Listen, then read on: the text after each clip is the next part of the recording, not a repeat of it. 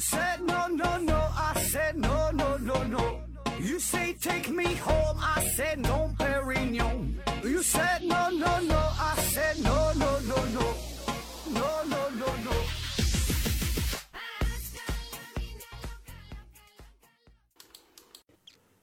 拼命探索，不计后果。欢迎你收听《思考盒子》，本节目由喜马拉雅平台独家播出。嗯、还是回答听友的问题啊。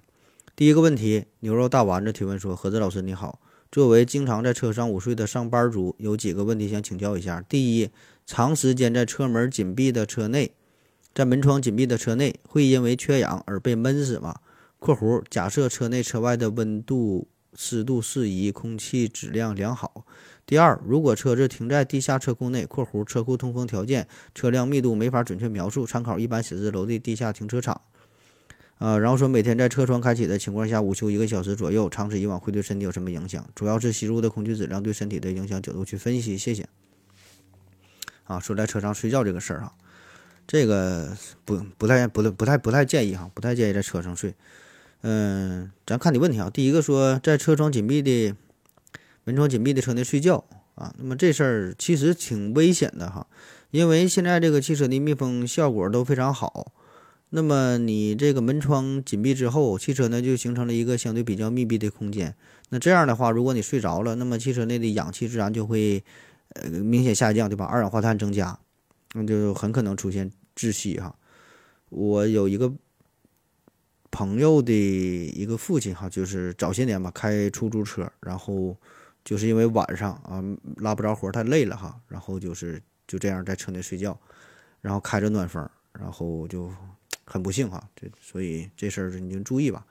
那有人可能说，这个打开空调，打开空调在怠速怠速状态下，这这个开空调睡觉哈。那么这种情况下其实也挺危险的，这种情况很容易造成车内的一些呃有毒气体的增加，比如说一氧化碳等等哈。这个其实也是挺危险的。所以呢，不到万不得已哈，尽量就别在车内睡哈。如果非得睡的话，建议你是打开车窗，呃，保持这个空气的自然流通。第二个问题说，这个在地下车库开车窗睡，呃，这样当然也不好了，对吧？你说从什么空气质量这方面，对对对人体的影响这方面考虑啊？你这玩意儿你就参考一下汽车尾气呗，呃，比如说一些氮氧化物啊，什么致癌物质啊，一氧化碳呐，二氧化硫啊，还有一些什么颗粒气体啊，什么什么这些呢，对身体都会造成严重的影响。那特别是你地下车库空气流通也是不太流畅，对吧？所以呢，不太建议你在这地方睡哈。不管是打开车窗、关上车窗，还是打开空调、不开空调的，反正我就是这么一说哈，我就这么一个建议哈，我也没有啥好的办法啊。下一个问题，达拉货架提问说：何子老师啊，他这人提了好多问题哈。第一个问题说，人类是外星人基因改造的，还是从猿进化来的？嗯，那你说这两种可能性当然都有了，嗯，对吧？目前也没法完全证明说人类到底是如何。就从哪起源的，对吧？人类也没研究明白。那按照现在目前主流的说法，还是倾向于后者，就是从这个猿进化来的呗。至于说是外星人、外星人什么基因改造的，当然也有这种可能性，对吧？但更多的呢，这个只存在于科幻小说、科幻电影当中。呃，下一个问题，他问他说：“我们地球上的生物活在世界上有什么意义啊？是外星人的动物园吗？”啊，这个这也。也是没有什么明确的答案。这个人类生存的意义，哈，这个问题人类一直都在思索呀，日一直也没有答案，对吧？古往今来，这么多大哲学家、大思想家一直在考虑人类生活的意义，哈，但是找不到，哈。至于就连有没有意义都不知道啊。所以你问我，我当然我也不知道啊。呃，然后说这个外星人，这个地球是不是外星人的动物园啊？很有可能啊，很有可能是外星人的动物园。这个也也没法去验证，哈，叫动物园理论嘛。就咱之前。也也讲过这个事儿哈，就是讲叫什么来着？费米悖论哈，就是找不到外星人那个事儿哈。有有一种理论就是这个动物园理论。呃，下一个问题说，人有灵魂吗？死后去另外死人死后是去另一个界啊？这个有没有灵魂，这也没法验证啊。这个更多的就看您的信仰吧，您觉得有就有。下一个问题，真的有造物主吗？是上帝还是老天爷还是什么神佛仙鬼怪？啊，这还是哈，有没有造物主也是看您信仰，您的信就有，不信就没有。下一个问题，真的有暗物质、暗能量吗？呃，这这个有啊，这以目前的观测的结果哈，就是科学家说有哈，科学家说宇宙嘛，这个组成是这个物质占百分之四点九，暗物质百分之二十六点八啊，剩下的百分之六十八点三是暗能量啊。科学家是这么说的，信不信这随你。下一个问题，真的有多元宇宙、平行宇宙吗？呃，当然可能有啊，可能有，也可能没有啊，不知道啊。黑洞里面到底是什么样？有什么东西？呃，黑洞里边非常黑，嗯，有啥东西？什么东西都有哈。嗯，下一个问题，宇宙有多大？宇宙有多大啊？有多大岁数？呃，根据目前科学家的观测推测的结果，哈，说叫不就是叫可可视宇宙哈，或者叫可见宇宙、已知宇宙啊。呃，根据目前观测结果来看，直径呢是九百二十亿光年，年龄呢是一百三十八亿岁啊。嗯，然后他问说，宇宙真的是开始于大爆炸的吗？呃，是真的。嗯，下一个问题，我们活在三维空间，一共有多少维空间？我们怎么能看到或感觉到高维？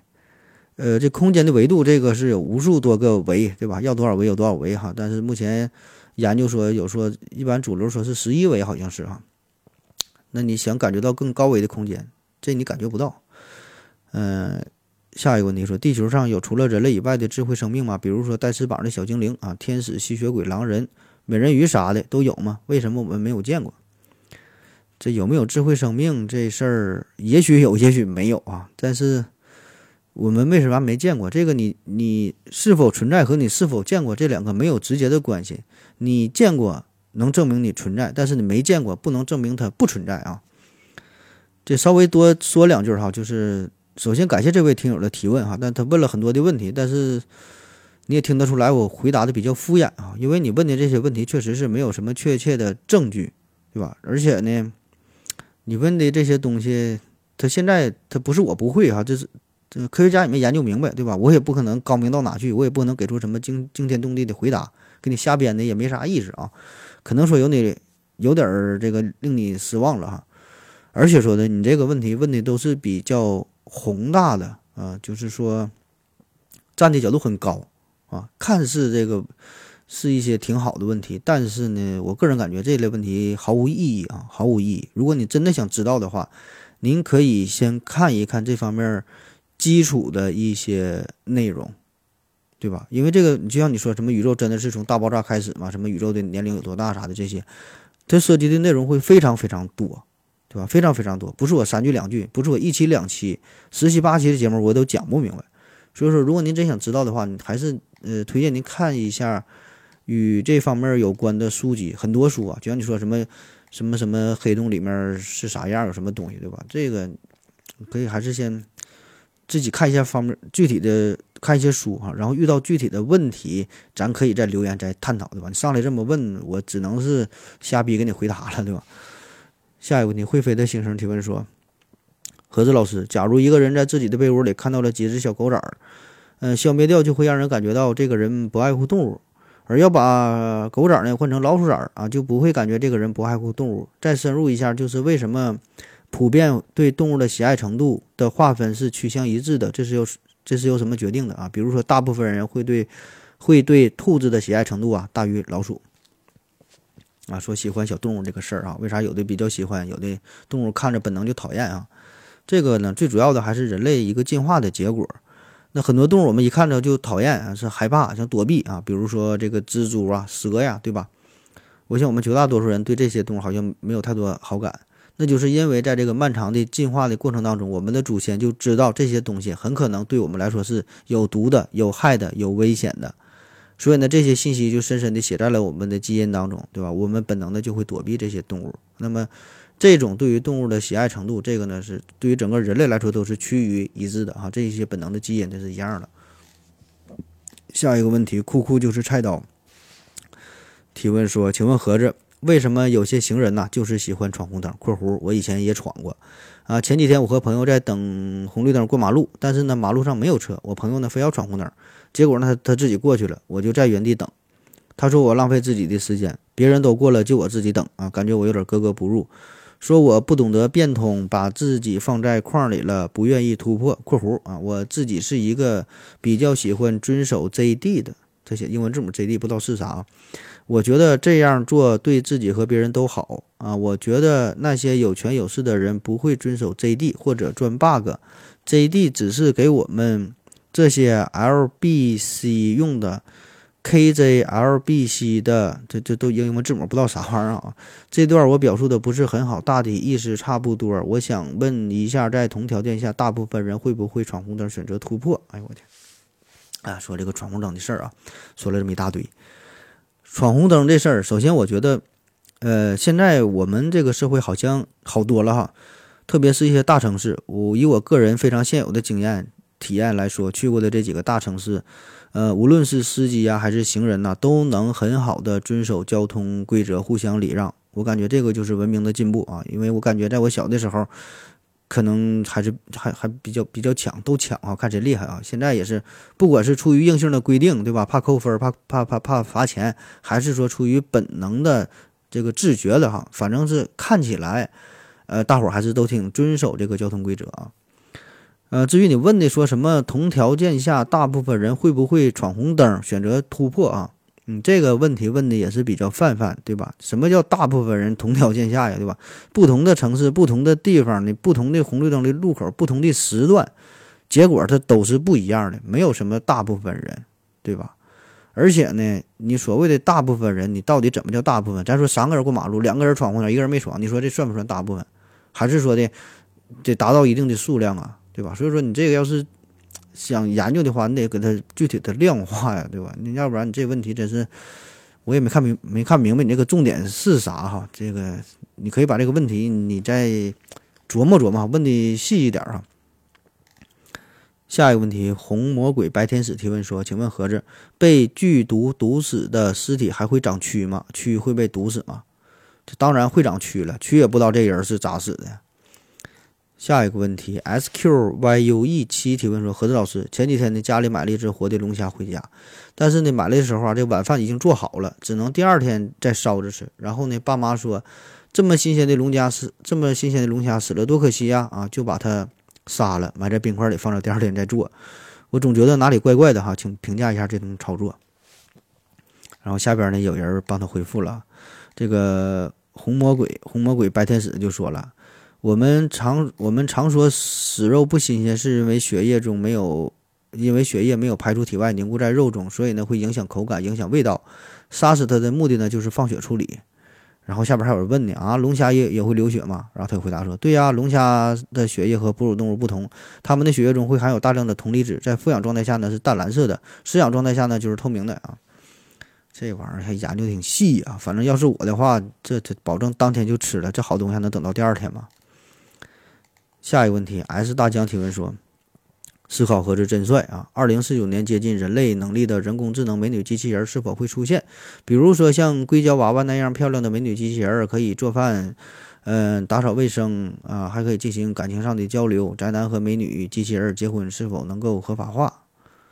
啊，他说的这个，我给你推荐一个电影，叫做《机械姬》哈，《机械姬》就是机械姬呀，就女字旁那个姬。”呃，我估计你说的就是这个电影当中的那种机器人啊。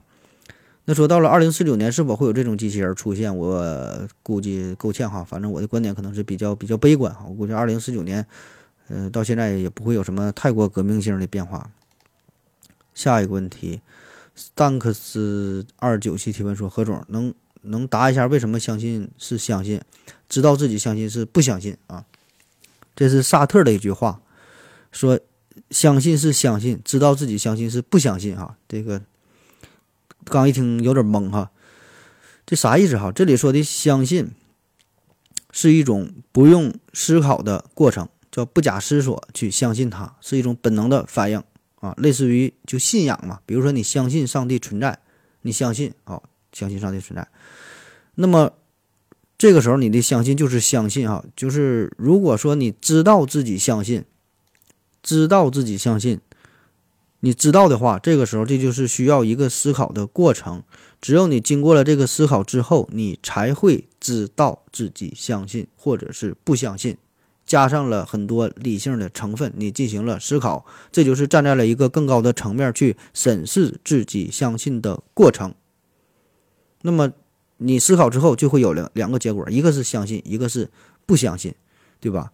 既然有不。有不相信的这种可能性的出现，实际上你就已经是不相信了。虽然你思考的结果是相信，不知道解释明白没？解释明白没哈？所以说这个这个时候你的知道自己相信这种相信和你之前说的那种相信，就是没思考的相信，它是不一样的相信。呃，有点儿，咱举举个例子，就像是爱情一样哈，就是看到他啊，我就喜欢他，我爱他，这种本能的反应，这是一种爱。那么，如果你经过了反复的思考、比较、分析之后，你再去爱一个人啊，这种爱跟你原来的那种爱已经不一样了。下一个问题，死壮强强提问说：何子老师，很早以前呢，有个想法。呃，说这个远古的生物很可能，呃，远古生物很多都是长得很大，据说呢是以前的氧气含量比较高的原因。但是呢，我有个设想，也许呢远古时候这个地球直径啊比现在大一些，但是呢质量的变化不大，也就是密度小一些，重力呢会比现在小，所以呢动物呢长得会更大啊？是否有这方面的研究？呃，你说的这种情况，理论上倒是有可能哈，但是呢，呃，并没有太多的数据支持你的这种想法。这个地球年龄现在咱说嘛，大约是四十五亿岁，对吧？那么自从地球正式诞生以来，到现在这好几十亿年，它的直径并没有发生太明显的变化。当然会有细微的变化是有的，对吧？细微的质量啊、体积啊这些会有变化，但是这种变化尚不足以导致地球本身引力的明显的变化，也不足以引起生物体积的变化。下一个问题，阿飞提问说：“何者说说你利息深刻的网名啊？这他就这么问哈，说说你利息深刻的网名。这问题没看太懂，我估计他是想问呐，说说你记忆深刻的网名的拼音可能打错了哈，还是什么有啥也不不不知道你这什么？如果说利息深刻的网名，那就是高利贷吧。”下一个问题，folk 兔子提问说：“何总你好，最近呢福岛又地震了。”导致呢核污水储水罐发生了位移，据说呢还检测到了核泄漏。呃，当年福岛地震之后，网上流传一个段子，说呀，由于在这个核爆炸中，核燃料会燃烧的比较彻底，反而呢在在爆炸之后不会留下太多污染。所以呢，俄罗斯啊建议在这个福岛引爆一颗核弹来解决核泄漏的问题。那么，请问在理理论上用核爆炸来清理核污染是否真的可行？呃，这事儿就比较专业了哈，这个有点超出我一个泌尿外科的知识范围了。呃，但是你说这个事儿确实存在过哈，我从网上找了一些有意思的资料跟你分享一下。说呀，在一九六三年，呃，苏联布哈拉地区的沃尔塔布可油气田发生了一场重大的火灾。当时呢，是由于这个操作工人一不小心，在第十一号天然气井的两千四百五十米的深处。顶穿了一个压力高达三百倍大气压的高压天然气层，所以呢，这个天然气瞬间就从地下喷射而出，引起了熊熊的烈火。那马上消防队员就来了，用各种高压水枪啊什么什么进行灭火，但是呢，没有任何效果。然后呢，又往这个井罐中灌水泥呀，用各种什么化学物质啊，试图堵住这个喷火口，但是呢，也没啥用啊，因为这个温度高、压力大啊，里边源源不断的这个天然气往外释放啊，灭不掉。反正当时就是能想到的招、能用的招都用了，但是一直没有扑灭这个大火，这火就一直这么着着，一直往外喷，烧了足足是将近三年的时间。你想想，这火三年一直没灭啊！这不仅浪费了高达七千五百万美元的天然气，还给环境造成了严重的污染。那直到一九六六年，苏联核能部门想出了一个简单的办法，说我我有个招儿，很快就能把这个火给灭掉。怎么办？就是用核弹。那按照苏联之前在地下核实验的这个经验，他们呢就在这口油井的附近打了一口斜井，这个斜井呢是一直通到，呃燃气井的附近，然后呢灌入冷却的液体，再把一吨，再把一枚三万吨级的这个核弹啊，在地下一千五百米的位置给引爆了。那这样呢释放出释放出巨大的能量哈，瞬间就把整个地下的岩石陶瓷化，并且呢发生了挤压错位。所以呢，这个燃燃气井瞬间就被堵死，就灭了啊！整个过程仅仅二十三秒，大火就就就就停了。三年没解决的事儿哈，二十三秒搞定了。所以他经验很丰富哈，老毛子这种暴力美学哈，这个这个经验很丰富。不行我就给你炸了哈，用用这个核武器给你解决。那咱看看这个日本福岛核电站这事儿呢，这是二零一一年，当时日本是发生了大地震，然后引起了海啸嘛，那导致了福岛核电站就停电。所以呢，停电之后就没法及时为这个核反应堆输送冷却水，因为这个核反应堆一直它需要冷却水，这进行冷却才行。没有电了，所以呢，当时就有工程师建议说的，你这个没有冷，没有足够的冷却水，可以临时呢注入大量的海水，临时凑合用，对吧？就强行冷却呗，给这个反应堆。但是这样有一个结果，就是你这个海水它跟毕竟跟冷却水不一样，海水呢很快就会导致这价值上亿美元的反应堆彻底报废。那海水呀，对吧？对这东西会产生很很很严重的影响。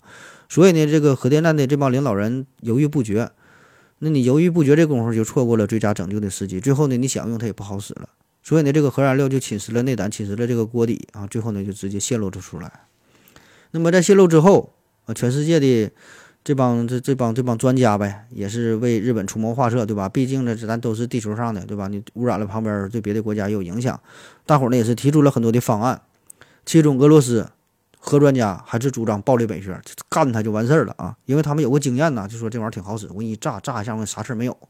就跟这小日本就讲说，对吧？你既然你这个核泄漏，你不断的往外释放这个核辐射，而且你根本还没法清除，危害的时间还没法估量。干脆长痛不如短痛，咱就干炸一下就完事儿了。哎，我给你个小型氢弹，效果老好了啊！我我给你免费给你提供，直接把这福岛炸平。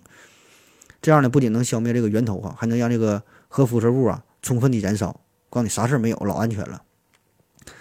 那日本一听你说的这是好话吗？你不是来骗我的吧？我看你用他妈的氢弹炸核核反应堆，这听起来有点不太靠谱啊。那虽然说的你这个核燃料能在短时间内哈燃烧什么什么这这减少危害的时间，但是你爆炸出来之后，这个这个这事儿你能控制得了吗？对吧？你爆炸范围也会大大的增加呀。本来咱日本就小，不像你们这这俄罗斯哈地方大，炸完之后不行围起来，对吧？咱就这么大点地方，所以呢迟迟没敢接受俄罗斯的这个建议哈，不敢不敢轻易尝试。下一个问题，红魔鬼白天使提问说：现在的飞行器啊，几乎都是靠空气动力上升，那么有没有其他反重力的方式？反重力的方式啊，没有吧？这个关于飞行器的问题，这个飞行器啊，飞行器说的是啥呢？就是在这个大气层内或者是大气层外空间，也就是太空飞行的器械，就分两种啊，一个是太空，一个是大气层嘛。那么呃，可以分，还有一种就是这个火箭和导弹哈，就航天器、航空器，呃，火箭和导弹哈，可以分为这么三类。那么在大气层内飞行的就是这个航空器，比如说飞机啊、气球啊、飞艇，对吧？那么它们依靠的都是这个空气的静浮力或者是空气相对的运动产生的呃空气动力升空飞行的，对吧？都离不开这个空气。那么在这个太空飞行的呢，则称为航天器，比如说人造地球卫星啊，呃，载人飞船呐，空间探测器呀，航天飞机啊等等。那他们呢，是在这个运载火箭的推动下，获得必要的速度进入到了太空，然后依靠这个惯性，做着了类似于天体的这这个这个这个这个一个轨道运动啊。那么以目前的人类科技来看，哈，这个水平来看，还没有什么其他的反重力的方式啊。下一个问题，完美哥哥提问说：有科普主播说不应该用植物油炒菜，因为植物油是不饱和脂肪酸，高温下会形成反式脂肪酸等有害物质。何子老师怎么看？你这个美食的问题就是美食的问题哈，别老跟科普科普扯一起哈。这玩意儿你要问我的话，我就是啥好吃我就吃啥哈，根本就不管什么玩意儿，啥叫脂肪酸的这不都不知道。下一个问题，超新星零一提问说：请问何志教授？为什么我感觉和身边人啊，最后一个问题啊，说这说话的事儿，为什么我感觉和身边的有些人呐说话很累？有时候呢，我和他，我和他们说话，明明说的很大声了啊，也很很清楚、很明白了，他们还要啊一声啊，好像没听清我说话一样，我还得说第二遍。明明一句简单的对话，老师要重复好几遍才能完成。我不知道是他们的听力有问题，还是理解能力有问题，这样和他们交流效率好低下。反正我身边的人好几个都是这样，搞得我现在不想和他们说话了，说话累得很啊！不知道这是什么心理作用。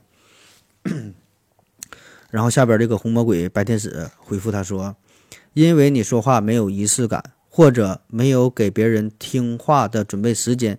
如果是闲聊倒无所谓，但如果是正经的话题，你应该让别人从手头上的工作。”转移注意力到你的身上，比如说啊，刘司机，我问您一个问题啊，或者请何志哥，请问何志哥，你有没有过这种经历啊？或者老刘，我跟你说一个特有意思的事儿啊，等等啊，他就说的，先给别人一个一个准备的时间哈，这个意思。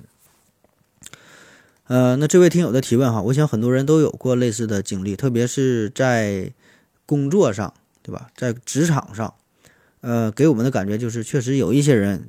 就感感觉他耳朵像有毛病似的，跟他说啥他都听不清，总得把这个话说到第二遍，甚至是第三遍，他才能说清楚。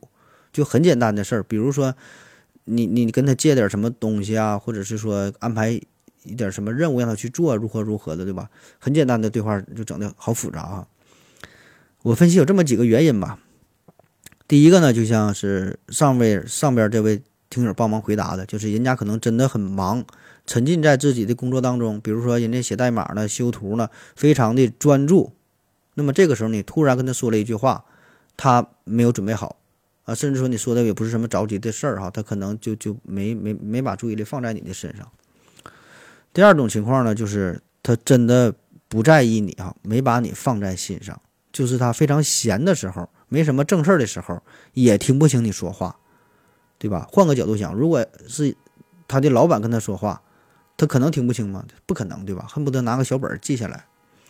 还有一种情况呢，就是人家根本不想搭理你啊。有一句话嘛，叫你永远也叫不醒一个装睡的人，对吧？就是不爱搭理你，但是又没法直说，你自己还不知道咋回事儿，对吧？所以只能委婉的拒绝你。那么，当你问别人一个问题的时候，他假装听不见，其实也是一种回答。那还有一种情况就是，呃，听话的那个人呢，在偷偷思考你跟他说的这句话。比如说哈，你你突然跟他说一句：“哎，那个你借我二百块钱呗。”这个时候他当然是假装听不见了，对吧？因为他得思考着我如何回绝你哈，如何不借你钱，如何去应付你。那为了有更充裕的思考的时间，他就先假装听不见。等你再多喊几声，他想好了再回复你，对吧？反正我个人感觉吧，无论是出于哪种情况，不管是什么原因，反正如果要不是这种工作上的，或者是万不得已的这种事儿哈，咱说话咱就说一遍，叫好话不说二遍，对吧？你听到你听懂了就听懂了，你没听到那就算了啊，我也不求你啊。那当然我不说嘛，你得是呃，如果不是工作上必须的事儿哈，对吧？因为有一些事儿没办法，因为为了工作需要。听不听得懂，你还得跟人家说哈，你你你只能忍着了，对吧？所以呢，我觉得人与人之间嘛，还是互相尊重，对吧？互相给个面子。如果他总不给你面子，你也不必太过主动，对吧？他耳朵要真有毛病呢，那就去看病去呗，对吧？好了，今天节目就这样，感谢各位的收听，谢谢大家，再见。